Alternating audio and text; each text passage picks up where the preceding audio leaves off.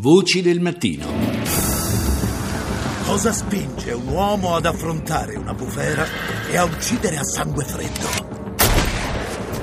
Beh, vi assicuro che non lo so.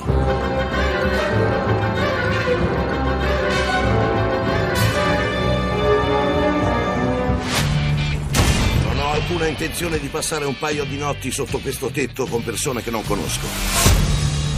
Ok, statemi a sentire. Tutti, accompagnerò questa donna alla forca. La ricompensa è di 10.000 dollari. Quel denaro è mio, fanciulli. Oh, interessante.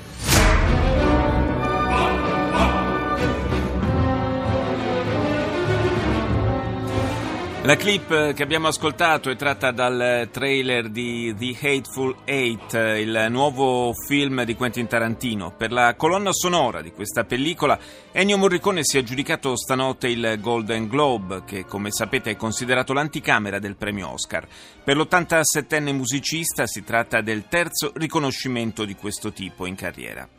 Tarantino lo ha ringraziato in italiano e lo ha definito il suo compositore preferito e quando dico compositore, ha spiegato il regista, non intendo musicista per il cinema, ma compositore assoluto come Mozart e Beethoven. Voci del mattino. Ed ora, come di consueto, la nostra rassegna di titoli tratti dai media internazionali. Stamani partiamo da France 24.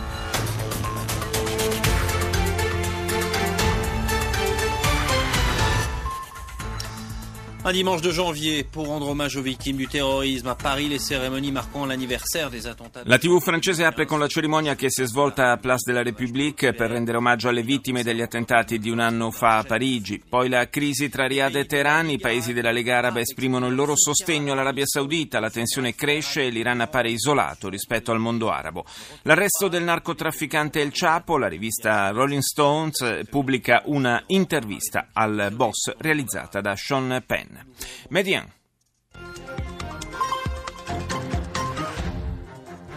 مشاهدينا الكرام أهلا بكم إلى نشره الظهيرة. نقدمها لكم من قناة ميديان تيفي هذه أبرز عناوينها.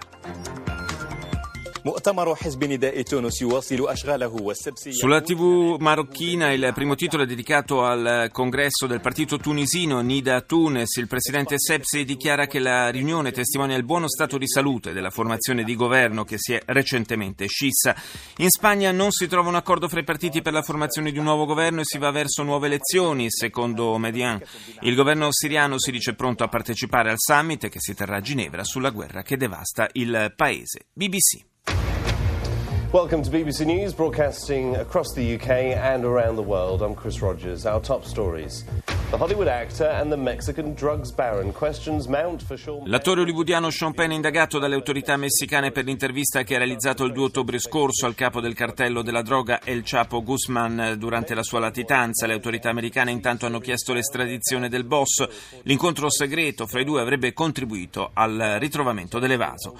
Un convoglio umanitario è entrato nella città siriana assediata di Madaya, dove la popolazione civile è ormai letteralmente alla fame. In migliaia hanno protestato a Hong Kong per la scomparsa di cinque editori che avevano pubblicato testi ostili a Pechino. I cinque sono probabilmente in carcere in Cina. È stata infine la notte di DiCaprio a Los Angeles, dove si è svolta, come abbiamo detto, la 73esima edizione del Go- dei Golden Globe. All'attore il premio per il suo ultimo film, The Revenant. Al Jazeera. اهلا بكم مشاهدينا جولتنا الاخباريه الجزيره منتصف اليوم معكم حسن جمول وسلمى الجمل وأبرز مواضيع المنتصف في انتظار المساعدات الانسانيه الموت جوعا مستمر Il primo في titolo di مواقع- Al Jazeera è dedicato alla città siriana di Madaya, dove gli abitanti continuano letteralmente a morire di fame. Abbiamo sentito poco fa anche da BBC come si apra comunque uno spiraglio con l'arrivo dei primi aiuti umanitari. Le truppe irachene affermano di aver ripreso il controllo del quartiere di Al-Malab a Ramadi dopo aspri combattimenti con i miliziani dell'ISIS. Human Rights Watch documenta la crescente incidenza di arresti forzati e sparizioni ad opera degli Houthi a Sana'a, la capitale dello Yemen. La spagnola TVE.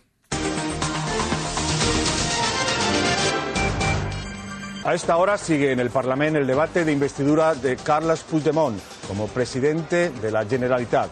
El candidato de Junts pel Sí, apoyato por la CUP. Apertura naturalmente per la TV spagnola sul dibattito nel Parlamento catalano per l'investitura di Carles Puigdemont, eh, presidente della Generalitat, il governo locale della Catalogna. L'esponente di Junts pel Sí, appoggiato dalla CUP, ha affermato che non è tempo per i codardi e che farà qualunque sforzo per il raggiungimento dell'indipendenza. Puigdemont ha fatto proprio il programma di Artur Mas per una Costituzione, una banca centrale e una previdenza sociale catalana.